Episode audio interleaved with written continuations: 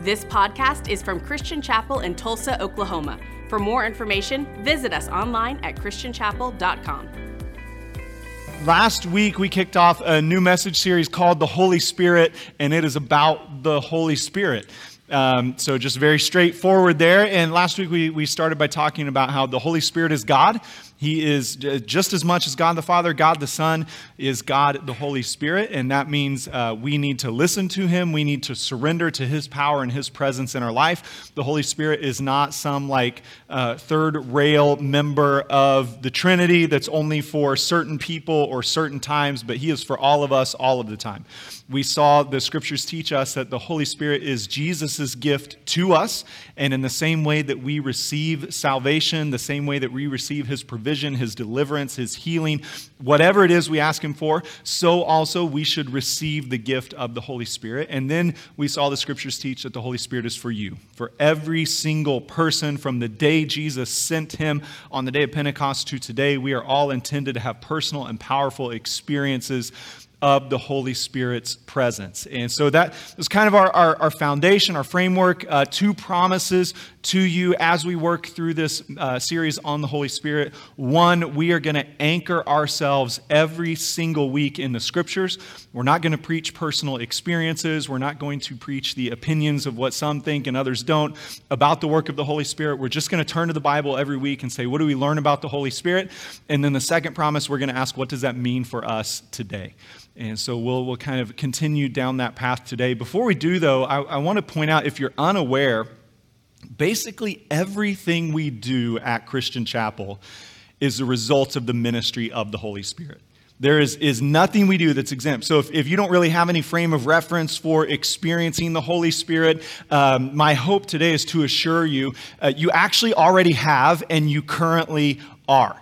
And so, one of my, my favorite parts, I've, I've been on staff at Christian Chapel for 17 years. And one of my favorite um, activities is hearing the stories of people who've come to Christian Chapel. And because you're kind and you're, you're generous and you're affirming, you will normally tell me or tell our staff members the things that you enjoy about Christian Chapel or the things that, that we do or God has called us to do that resonate with some of the things that God has called you to do as well. And, and what I want you to understand today is all of that is the result of the work of the Holy Spirit in us and among us. And so, so when people come and they say, hey, you know what I love about Christian Chapel is I love the, that there's a global and a local emphasis. I love that we get to build churches in Burundi. I love that we support children's homes in Paraguay and Bangladesh. I love that we're part of planting churches among unreached people groups. I also love that we're engaged in our local community with children in foster care, with women experiencing crisis pregnancies, and elementary school clubs, and, and all of these different things. And when you identify identify with that, what you're identifying with is the work of the Holy Spirit in us that has compelled us to not just hear the words of the Great Commission to go into all the world and make disciples, but the Holy Spirit actually comes and gives us the power and the ability to go and do these things. And so when you say, I love the outward facing features of Christian Chapel, what you're saying is, I love the work of the Holy Spirit that compels us to go outwards. You know, a lot of times we'll hear too what, what we love about Christian chapels. we love chapel kids and we love chapel youth. We love those investments in the next generation. And, and, and you, I mean, I hear it from parents of you'll tell me at times like, hey, my, my preschooler comes home and they're telling me what they learned about Jesus. My, my, my elementary schooler is experiencing and hearing God's voice for themselves. My middle schooler, my high schooler is starting to get a sense of direction of where God is leading them and guiding them.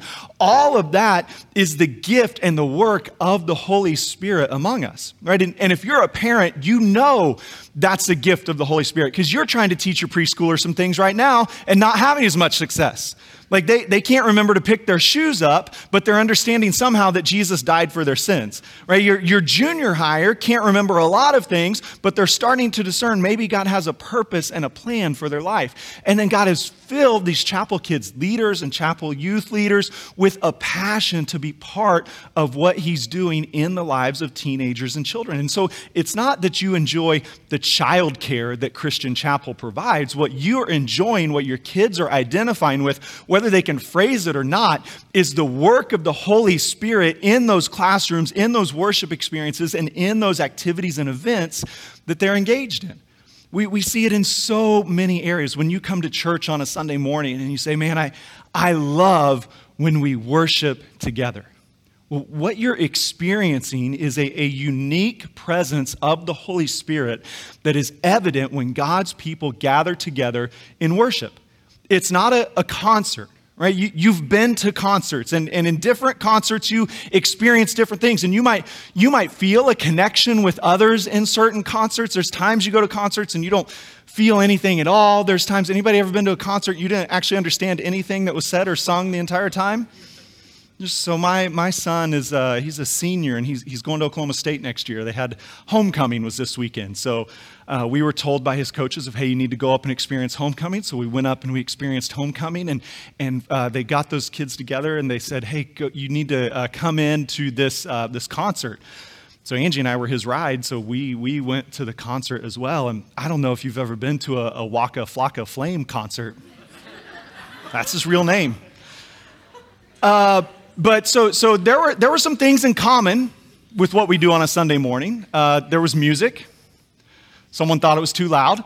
Uh, someone was me, though, this time. Uh, and then uh, there were people there um, and then there, there, there were just some, some different things. There were some people who seemed engaged, but, but I can tell you with absolute certainty, uh, I felt no movement of the Holy Spirit, no connection with the other people who were there. In fact, I'm sure there were, like, I saw photographers, and, and my whole goal was like to stay out of the shot because I was 100% the old man sitting on a chair looking at his phone while these college kids are like jumping all around and having a blast and, and asking Angie, like, do you think it's almost over?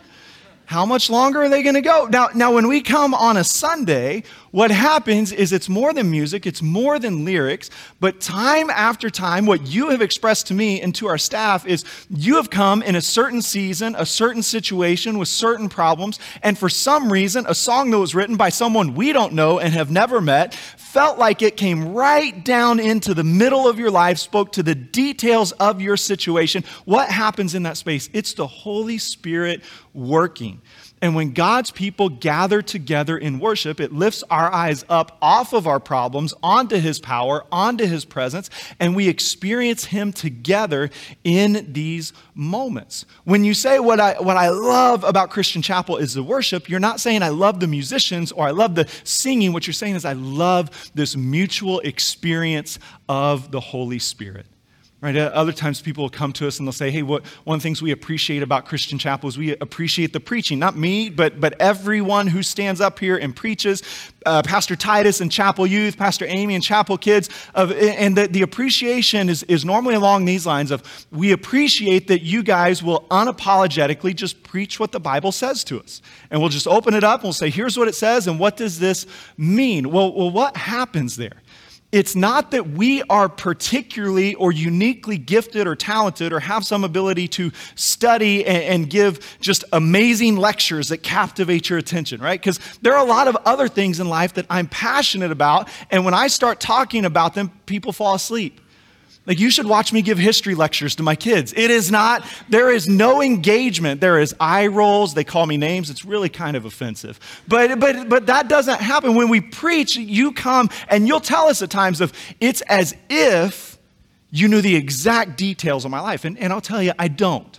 Your spouse, your parents, nobody emailed me and was like, hey, I've got some sermon topics for you some illustrations if you promise not to use names. You know, no, nobody, nobody's doing that. What instead is happening is we're coming and saying, Lord, what do you want to say through the scriptures? And as we apply the truth of scriptures, the Holy Spirit is the one who's making that personal application in your life. I mean, those times when it feels like your heart is on fire and you can't believe God spoke so clearly to you. It's the Holy Spirit speaking through spirit inspired scriptures to let you know God sees you, He knows you, He loves you, and He has a plan for exactly what you're going through right now. And so when we talk about the Holy Spirit at Christian Chapel, we're not talking about some far off force that we don't experience. We are talking about the personhood of God, His power and presence that has infiltrated every single part of what we do as a church. Almost 50 years ago, Christian Chapel was born by the direction of the Holy Spirit. For nearly 50 years, we have been sustained by the power and the presence of the Holy Spirit. Spirit. And as we look into our future, we don't know exactly what it holds or where we'll go, but we know the Spirit will lead us and He will guide us. And He will help us to walk in step with the Father, to make much of Jesus, and to walk confidently on the path that He has for us. And so, my, my hope for you over the next couple months is that you come to understand the Holy Spirit is God. The Holy Spirit is powerful, He's personal, He's present in our community, and He's present in your life. And my prayer for you is that in the same way you have received the ministry of the Holy Spirit at Christian Chapel, that you will begin to be filled with His power, filled with His confidence, and your life will become a platform where others begin to experience the transforming power of the Spirit in their lives as well. We've seen it happen over and over and over again, and it will continue to happen. Now, now over the next uh, couple months, we're just going to slowly kind of walk through what the scriptures teach us about the person and the ministry of the Holy Spirit. And today we're going to see that the scriptures teach us about the Holy Spirit's involvement in our salvation and teaches us that we are saved and we are secure. So, as, as Christians, we believe that salvation comes by grace alone, through faith alone, in Christ alone. That your salvation is not something you can earn. It's not something you can work your way into. It's not a matter of being born into the right family or the right part of the world or the right church. But we all have chosen to sin. Our sin has separated us from God. And God's response was to send Jesus as the perfect and final sacrifice for our sins, to raise him back to life, and now to offer us that same new life through Jesus Christ. And so when we place our faith in Jesus, we are saved. We move from death to life. We move from outside the kingdom to inside the kingdom. We move from those who have rejected God to those who've accepted God. But, but what I want us to see this morning is how the scriptures teach us that that work of salvation is a work of the Holy Spirit from beginning to end. And so, so you might not have a lot of familiarity with the Holy Spirit. Maybe it makes you uncomfortable. I don't know where you are, but what I want you to understand this morning is you don't have to be afraid of the Holy Spirit. You don't have to be nervous. In fact, even if you think you've never experienced the power of the Holy Spirit in your life, what I want to show you today from the scriptures is whether you are currently following Jesus or not, the Holy Spirit is and always has been active in your life. And if you've said yes to Jesus, the Holy Spirit already has you. You are already part of His presence, part of His power everywhere that you go. And so, so we'll start in John chapter 16 this morning. In John 16, Jesus is teaching his disciples about the Holy Spirit. It's as his time on earth is, is winding down, his, his years of ministry are coming to an end, his crucifixion and resurrection, his ascension are on the horizon. And so he's beginning to prepare the disciples with hey, don't panic when I'm gone but instead I'm going to send the Holy Spirit to you. And so if you have a Bible, John chapter 16 is where we'll start this morning.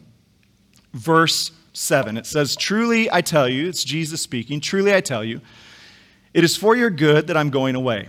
Unless I go away, the advocate will not come to you. But if I go, I will send him to you. When he comes, he will prove the world to be in the wrong about sin and righteousness and judgment. About sin, because people do not believe in me about righteousness because I'm going to the Father where you can see me no longer, and about judgment because the prince of this world now stands condemned. And so last week we, we started with verse 7 and talked about how Jesus tells us that our life will be better after he leaves and he sends the Holy Spirit to us. What he's teaching the disciples and he's teaching us is that after his ascension, there will be a new experience of the Holy Spirit's power and presence for everyone who places their faith in Jesus Christ. It doesn't mean the Holy Spirit was not active in the Old Testament. It doesn't mean the Holy Spirit was not active in the life and ministry of Jesus. But what it means is when Jesus returns to the Father, there will now become a more unique, personal, and powerful experience of the Spirit that will be required for every believer to become a believer. Jesus tells us this by, by detailing the work of the Holy Spirit. He says one of the first things the Holy Spirit will do is he will prove the world to be in the wrong about sin. He's basically telling us the Holy Spirit comes to convict the world of sin. That phrase that the NIV translates, prove the world to be in the wrong, is a, a Greek word that's a legal term. It's used 17 times in the New Testament. And in each occurrence, it's used with the idea of someone is either convicted of sin or their sin is exposed. And so, what Jesus is telling us now, now this is different here. He's not talking about believers being convicted when they step outside of God's plan for their life. Instead, what Jesus says is the Spirit will come and He will convict the world about sin, and He will prove that the world is wrong about righteousness, and that the world is wrong about judgment. And so before we ever say yes to Jesus Christ, before you ever had heard anything about Jesus, before you ever had a thought or an inclination to move towards him, what the scriptures teach is the Holy Spirit was already active in your life, helping you understand that there is a right way and there is a wrong way, that there is truth and there are lies, that there is light and that there is darkness. And so, one of the first roles the Holy Spirit plays in the world is to come and not leave us in the ignorance of our sin.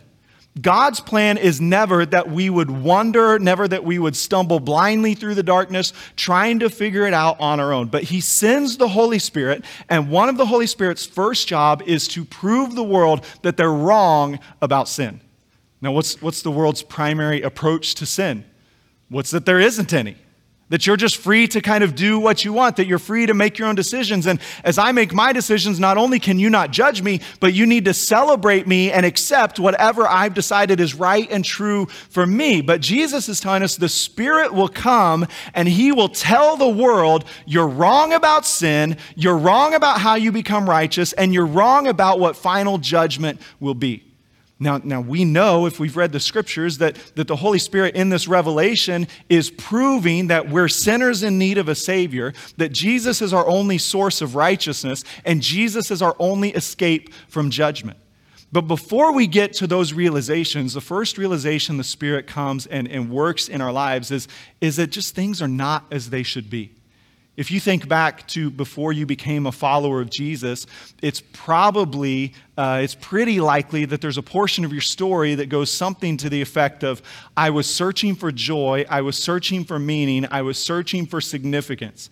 And sometimes we chase it in kind of uh, just absolute freedom and chasing after every pleasure and every desire into whatever dark holes that takes us, whatever forms of, of addiction or self harm it leads us to. And we sometimes we bottom out and we discover there's nothing there. For others of us, it was I was trying to climb and succeed as high as I could, convinced that through the accumulation of wealth, of fame, of respect, of admiration, at one point my soul would finally be satisfied.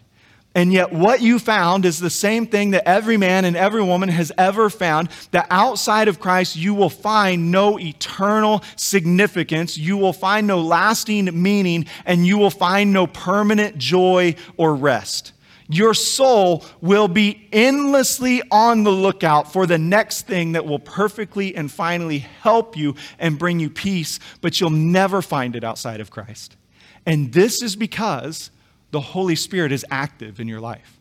The Holy Spirit will not allow men and women to find peace, meaning, joy, significance, or rest outside of Jesus Christ. Right, this, is, this is why, I mean, as a, as a parent, as a pastor, for myself, one of, one of the prayers that I have prayed over and over and over again is Lord, if I ever reject you, make me miserable in my sin. Like, don't let me find any joy. Don't let me find any pleasure in it. When I'm praying for my kids, it's, Lord, I want them to follow you and I want them to know you. But if they choose not to, if they choose other paths, don't let them find any joy down those avenues. Now, I'm, I'm not praying for harm to befall my kids. I'm, when I pray that for people at Christian Chapel, Lord, if they walk away from you, don't let them find any joy, don't let them find any significance. I'm not praying that, that terrible things happen to you. All I'm praying is that no matter where you look, you will not find peace, you will not find meaning, you will not find lasting joy because those things are never meant to satisfy you. And this is one of the first works of the Holy Spirit in our lives. He comes and he tells the world, he tells us, you're wrong about sin. There is right and there is wrong. There is a narrow road that leads to life, and there is a wide path that leads to destruction. There is light and there is darkness. There is a God who sits on the throne, who created all things and has a plan for all things, and there is a real enemy who comes to distort and destroy every good and beautiful thing that God has made. And so we need to welcome the presence of the Holy Spirit in proving us wrong about sin, righteousness, and judgment. And so, if you feel in your heart today that sense of uneasiness, that sense of no matter where I look, I can't find what I'm looking for, I can't experience the joy that I long for, maybe that's the work of the Holy Spirit trying to redirect your vision in a different direction. And what Jesus tells us is when the Holy Spirit comes to convict the world of sin, when he comes to prove that the world is wrong, it is not to condemn the world.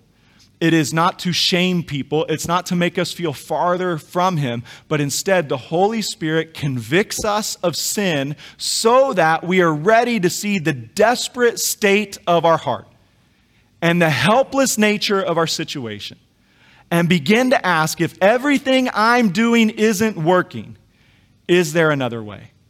And then Jesus tells us it's into this space that the Holy Spirit comes. And as he convicts of sin, he begins to reveal Jesus as our Savior. So if you skip down in John chapter 16, down to verse 13, Jesus tells us when the Spirit of truth comes, he will guide you into all truth. He will not speak on his own, he will speak only what he hears, and he will tell you what is yet to come. He will glorify me because it is from me that he will receive what he will make known to you. So, what's Jesus saying? He's telling us the Holy Spirit convicts, and then the Holy Spirit reveals Jesus as our Savior. So, again, when the Spirit brings conviction, when He doesn't let you find any rest in your sin, when He doesn't let you find any joy in your destruction, it's not to ruin your life, it's to save your life. And what he's trying to do is turn your eyes off of your sin and toward your Savior. Jesus tells us in John 6 or 16 verse 13, when the spirit of truth comes, he will guide you in to all truth. Now that is not just uh, the truth about the way the world works. It's not just the things that are true and best for your job or your marriage or your parenting. But the, the first truth the Spirit comes to reveal is Jesus Himself as the way, the truth, and the life. He comes to tell us that no one comes to the Father except through Jesus.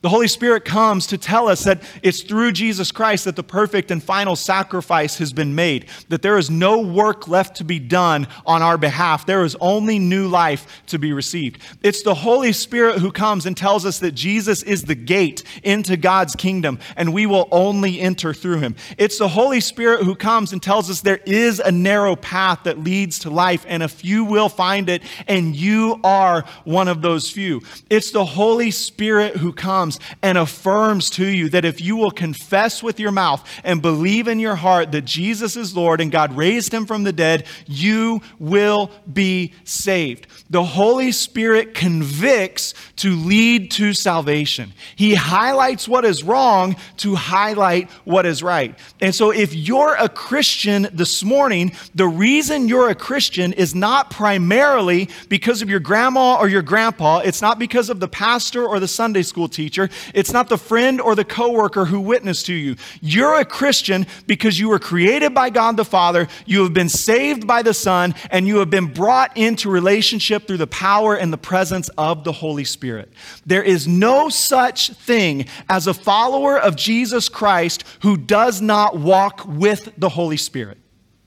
Now, as we get into the work of the Spirit in the, the coming months, what we'll see is there are some very supernatural works of the Holy Spirit. There are some things that really stretch us, especially with our kind of anti supernatural culture and the world in which we've been raised. And because of that, sometimes we can think, I'm not really a Holy Spirit kind of Christian. I'm a father and son kind of Christian, right? Those make sense. The Holy Spirit's a little more weird. But what I want you to understand this morning is if you're a Christian, the Holy Spirit lives in you. And in fact, you're only a Christian because of the work of the Holy Spirit. Before you had given a single thought towards Jesus Christ, before you had even ever heard about a sinner's prayer or been offered an opportunity to say yes to Jesus, the Holy Spirit was actively pursuing you. He was the one who would not let you find satisfaction in your old way of life. He was the one that began to turn your heart towards the idea that maybe there is something else. He is the one that caused you to lift your eyes up and look outside of yourself. Your relationship with Jesus Christ from beginning to end is initiated, sustained, and will be culminated by the Holy Spirit. To be a Christian is to be full of the Holy Spirit. And so, so I would encourage you if you have friends or family members that you are praying for, that they are currently outside of the kingdom, they are not walking in relationship with Jesus Christ. We want to pray that they will experience the Father's love. And we want to pray that they will experience salvation through Jesus Christ. But we also want to pray that they will become aware of the Spirit who's been pursuing them their entire life. When you're praying for salvation, when you're praying for God's kingdom to come, you're praying for the release of the Holy Spirit in the life of every man, woman, and child.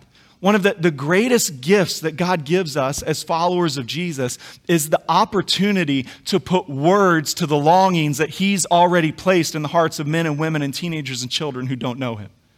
When you share your faith with someone else, you are never going to share it with somebody that the Spirit has not already been pursuing. When you begin to talk about Jesus, they might not have language to put to it, but they already have had longings in their hearts that the Spirit has been planting and working. And so it's, it's our privilege not just to receive Jesus as our Savior, but to help others have the same experience that we have had as well. And this is what it means for the Spirit to lead us into all truth that we will experience Jesus as the way, the truth, and the life, that we will understand there is no one that comes to the Father except through him. And then we will not only embrace that, but we will now make it our life's mission to share that good news with as many other people as we can. And we'll share it with confidence, knowing that the Spirit has already gone before us that He is already working, leading, and drawing our coworkers, our classmates, our neighbors, our family members, our friends to Him. And now we just get to go and do for others what has already been done for us. And that then once we kind of walk into that new salvation, the, the last thing we'll look at this morning is that the Holy Spirit makes us secure in our salvation. I don't know, have, have any of you uh, heard or read anything about imposter syndrome? Anybody? Okay, so it's, it's exactly what it sounds like. It's a syndrome where you feel like an imposter. So, uh, not, not a real, a real uh, ton of thought goes into trying to figure out what it means, but you've probably experienced it. I know I've experienced it in several areas of my life. It's, it's a basic idea of you achieve some level of success, and then you immediately begin to believe that you're a fraud and it's only a matter of time before you're exposed and you fail and you bring shame on yourself and embarrassment to your family and all these other sorts of things. So uh, perhaps you've, you've had this maybe, maybe in school uh, maybe you, you know, you're kind of going through junior high, high school, and college was always on the horizon, and everyone else was telling you, hey, you can do it. And, and you felt like maybe God was calling you to certain fields or certain activities. And, and then you get to college and you get in the degree program, and maybe you even got the scholarships and you're taking the classes. And somewhere in that first semester of your freshman year, you're overwhelmed with this thought of, I don't belong here. Everybody else seems to know what they're doing. They seem to have it together. They seem to like, they know how to do their laundry. Uh, they know how to make their food. They know how, like, they're not homesick. They know they're not overwhelmed in the class. They seem to understand what the professor is actually saying. I feel like they're speaking in another language. And at some point in there, maybe it's your freshman year, maybe your junior, your senior, somewhere in there in that college journey, at some point, most of us feel like imposters. And we feel like it is just a matter of time before everybody figures out I got no idea what I'm doing. It's just a matter of time before they figure out when I sit down to write the essay, I just make stuff up and I pray the professor's busy when he grades it. Right? It's just a matter of time. Like you, you just know there's a day coming where you will be exposed. It might be a speech, it might be a project, it might be, and no matter, it doesn't matter what your grades say. It doesn't matter what your peers say. It doesn't matter what your professors say. Those insecurities are there and they get louder and louder. Or maybe, maybe you've experienced it in your job. So you, you're out of high school, you're out of college, whatever, you enter into your, your professional field, whatever that might be, and maybe you start the business, maybe you get the promotion, maybe you get the job that others were longing for, and you kind of you slide right into it, and, and others are affirming you and they're celebrating with you. Eh, but then you have that day, and we've all had that day I mean, I remember 17 years ago coming to Christian Chapel as a youth pastor. I was 23 years old, and I had went through the process, and I had the education, and I'd done the ministerial credentials, and I'd been interviewed here, and it had been universally affirmed, yes, this is the job you should have. And I remember the first time a parent came to me and said, I'm having problems with my kids. Can you help me? And I thought, no, I, I can't actually. Do you know I'm 23? Your kid is 18. Like, I. You should tell me what to do. I need help, actually. I'm married. Do you have any advice? You know, it's just like, I, like so many times just feeling like I remember that the first time that, that I was told, like, hey, Chris, will you lead the Lord's Prayer on a Sunday morning? I was like, the Lord's Prayer, I went to seminary. I did not, uh, can you print that for me? Like just convinced, like just absolute fear in all of these places. And you've had it in your job where you're just convinced, like, I got the job, I got the title, I got the paycheck, I got the office, I got the position, I started the company, but I know it's just a matter of time.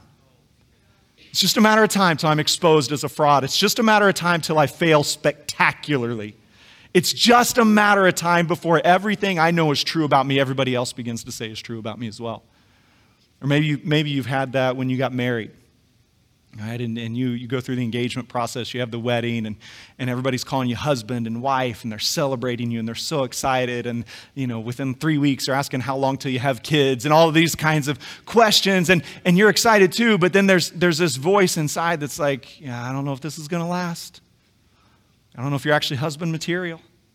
I don't know if you're actually wife material. I don't know if you guys are an in it till the end kind of couple. You just need to be careful. Don't make too big of statements. Don't make too big a deal. Try to fly under the radar. It's just a matter of time. Or the, the one place that I'm, I'm pretty confident everybody experiences this is if God blesses you with children at some point in life.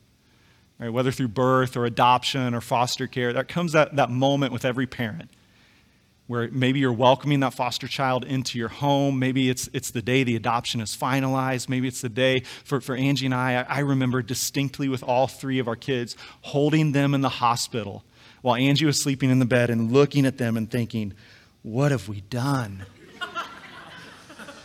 like, we, we have to keep them alive. Who's going to keep me alive?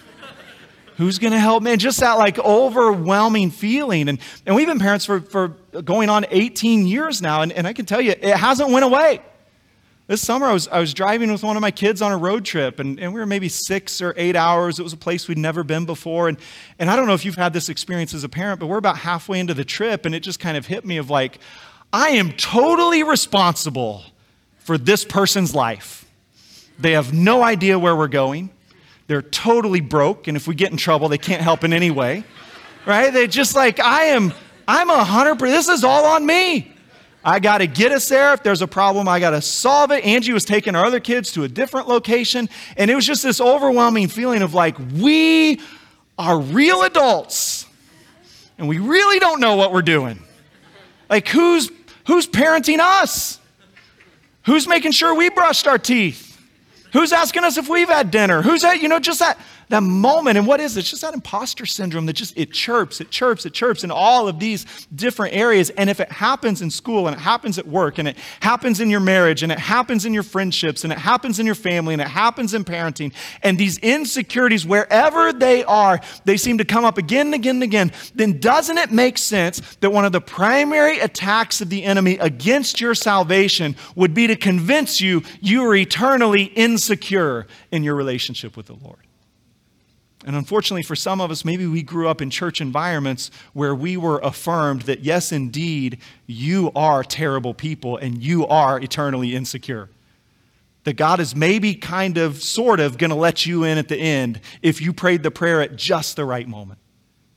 Anybody ever been in a, in a church service where, where there was some altar call given to the effect of, like, if you walked out the door tonight and got hit by a car, is there any unconfessed sin in your life that would separate you from the Father for all eternity? Anybody? Yeah, anybody? No, just me? Okay. I mean, I remember hearing that as a teenager and being like, unconfessed sin? Of course there's unconfessed sin.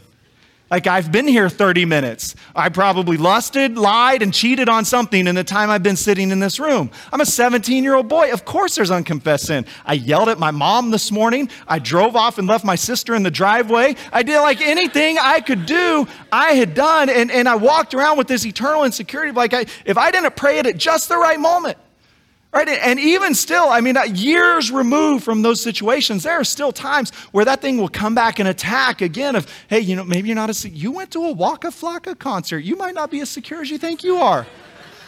You're a pastor. What's wrong with you? You should have walked out. You should have had a sign or something. Like, that's what Christians do, you know? And, and you're just, you're attacked over and over and over again. And, and sometimes it's in really serious ways. Sometimes enemies coming and telling you, like, hey, I, I know about the temptations.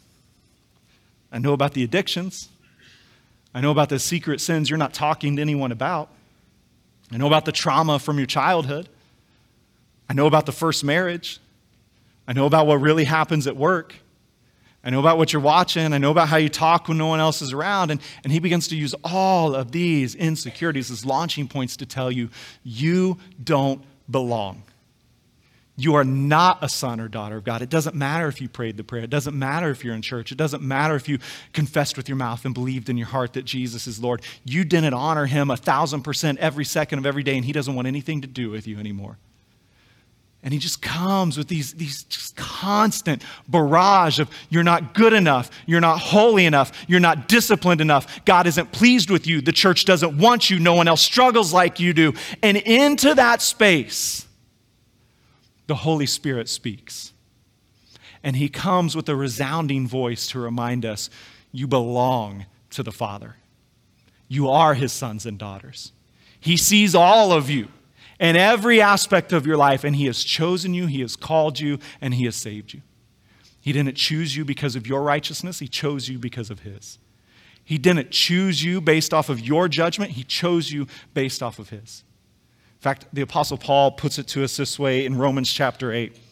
He says, The Spirit Himself testifies with our spirit that we are God's children. So, how does the Holy Spirit work in salvation? He convicts us of sin, He elevates Jesus as our Savior, and then when we confess with our mouth, when we believe in our heart that God raised him from the dead, we are saved. And then the Spirit comes to assure us that our salvation is secure. Uh, think of it this way the Holy Spirit is your internal preacher declaring the truth of God to you about who you are and what you've experienced. I mean, have you ever thought how helpful that would be? Like, there, there are some pastors that, that I listen to on a regular basis. There are some pastors who serve as mentors in my life. And, and, and especially those that I walk in relationship with, I can tell you, I've, I've never made a bad decision in their presence. Right? Because, you know, like, I've never lost my temper with my wife in front of one of my mentors. I've never, well, no, that's not. I was going to say, I've never yelled at my kids, but that's not true. That, I mean, even they are limited in their, their effect. But, you know, I've just never, the, the things that get us in trouble, the things that get you in trouble, if, if your, your mentor, your pastor, your preacher was next to you, you're probably not going to do those things. You're not going to engage in those things. And even more than that, if you're believing lies about who you are, if, if that, like if I could go with you to work and you would turn to me at one point in the day and be like, Chris, I feel worthless. I would tell you, you're not worthless. You're a son, you're a daughter of God. Like God sent Jesus to earth from you. How could you ever be worthless?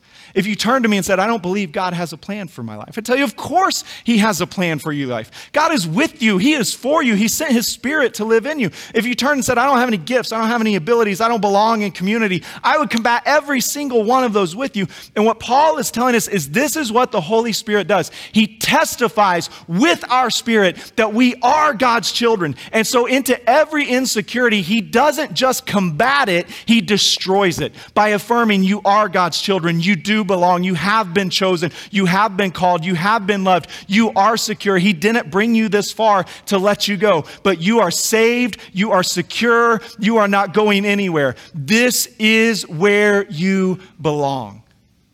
And so, if you find yourself this morning feeling like, I, I, I've experienced Jesus, I've received him as my Savior, and yet I always feel like I'm just a, I'm kind of on the edges of the community. I'm on the edges of the kingdom, that I'm teetering on the edge of getting kicked out all of the time. My encouragement to you is to invite the Holy Spirit to come and to begin to preach the truth to your heart and mind about who you are, about how Jesus sees you, and about what God has done for you.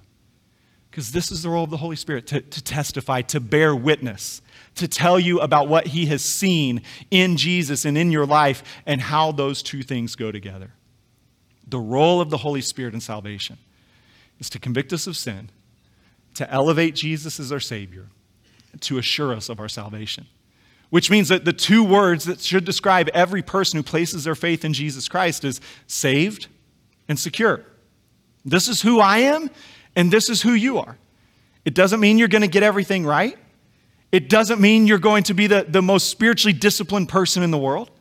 It doesn't mean you're never going to miss a day on your Bible reading plan. It doesn't mean you're never going to have to ask for forgiveness again. But what it means is you are eternally secure in your relationship with the Lord. And it's not your own decision that tells you that, but it's the Holy Spirit who tells you that every single day, who tells you you are the son and you are the daughter of God.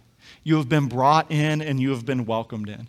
And God sees you and He knows every one of your frailties. He knows every one of your failings. He knows all the places where you're tempted. He knows the battles you've been fighting for years or decades. And into that space, He still speaks His words of, You belong to me. And He speaks them through the power and the presence of the Holy Spirit. See, it's not on you, it's not on me to remember it all, it's not on us to believe it all. It's on us to just invite the Holy Spirit of, will you come and remind me of who I am? Will you come remind me of what Jesus has done? And will you come help me find my saved and secure identity in you? Will you stand with me? I want to pray for you, and the band's going to come and lead us in a final song this morning. Jesus, we come today thankful for your work of salvation. We thank you that while we were still sinners, you died for us. You saw us while we were far off, and you sent your Holy Spirit to draw us back to yourself. So, Holy Spirit, we thank you for your conviction. And if there are areas in our life this morning where we need to embrace it and receive it, we, we give you freedom. Will you come and speak words of truth and life to us? Will you reveal the spaces where we have bought into the lies of the world about sin and righteousness and judgment? The Holy Spirit, as you show us the difference between light and darkness, will you elevate Jesus as our Savior? I pray if there are those in the room or online with us who've never made that decision to surrender their lives to you Today, Lord, may they hear your invitation to take their place in your kingdom. May they confess with their mouth that Jesus is Lord and believe in their heart that God raised you from the dead. And today, Lord, may they receive the assurance of their salvation. And Holy Spirit, I pray for those in the room who, who like me, have surrendered their lives to you and yet we still face those attacks on our identity. We still hear the lies of the enemy that we're not good enough, that we're not holy enough, that we're not disciplined enough, that we fail too often, that we can't be trusted. Lord, into all of those areas, we're inviting your Holy Spirit to come and testify to our spirit that we are God's children. We belong to you. And it's not through our own effort, but it's through our acceptance of Jesus Christ. So, Holy Spirit, will you come and tell us the truth about Jesus today? Come and tell us the truth about ourselves. Come and show us that, that we didn't earn our way in, but we've been wholly accepted. And from that position of security, we begin to bring life and confidence. Will you begin to fill us with hope and peace and joy? Will we fully take our place in a community of others who have been brought together as God's children? Holy Spirit, we invite your ministry into our lives. We thank you that you have revealed Jesus to us. We thank you that you have convicted us of sin. We thank you that you are assuring us of our salvation.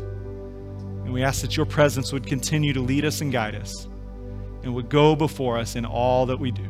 In Jesus' name, amen. Thanks for listening to this podcast from Christian Chapel.